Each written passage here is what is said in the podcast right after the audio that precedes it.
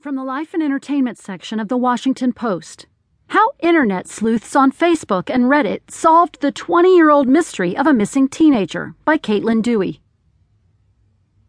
20 years after the van he was in ran off the road in Virginia, and 10 years after the internet started trying to close his case, the man known only as Grateful Doe finally has a name.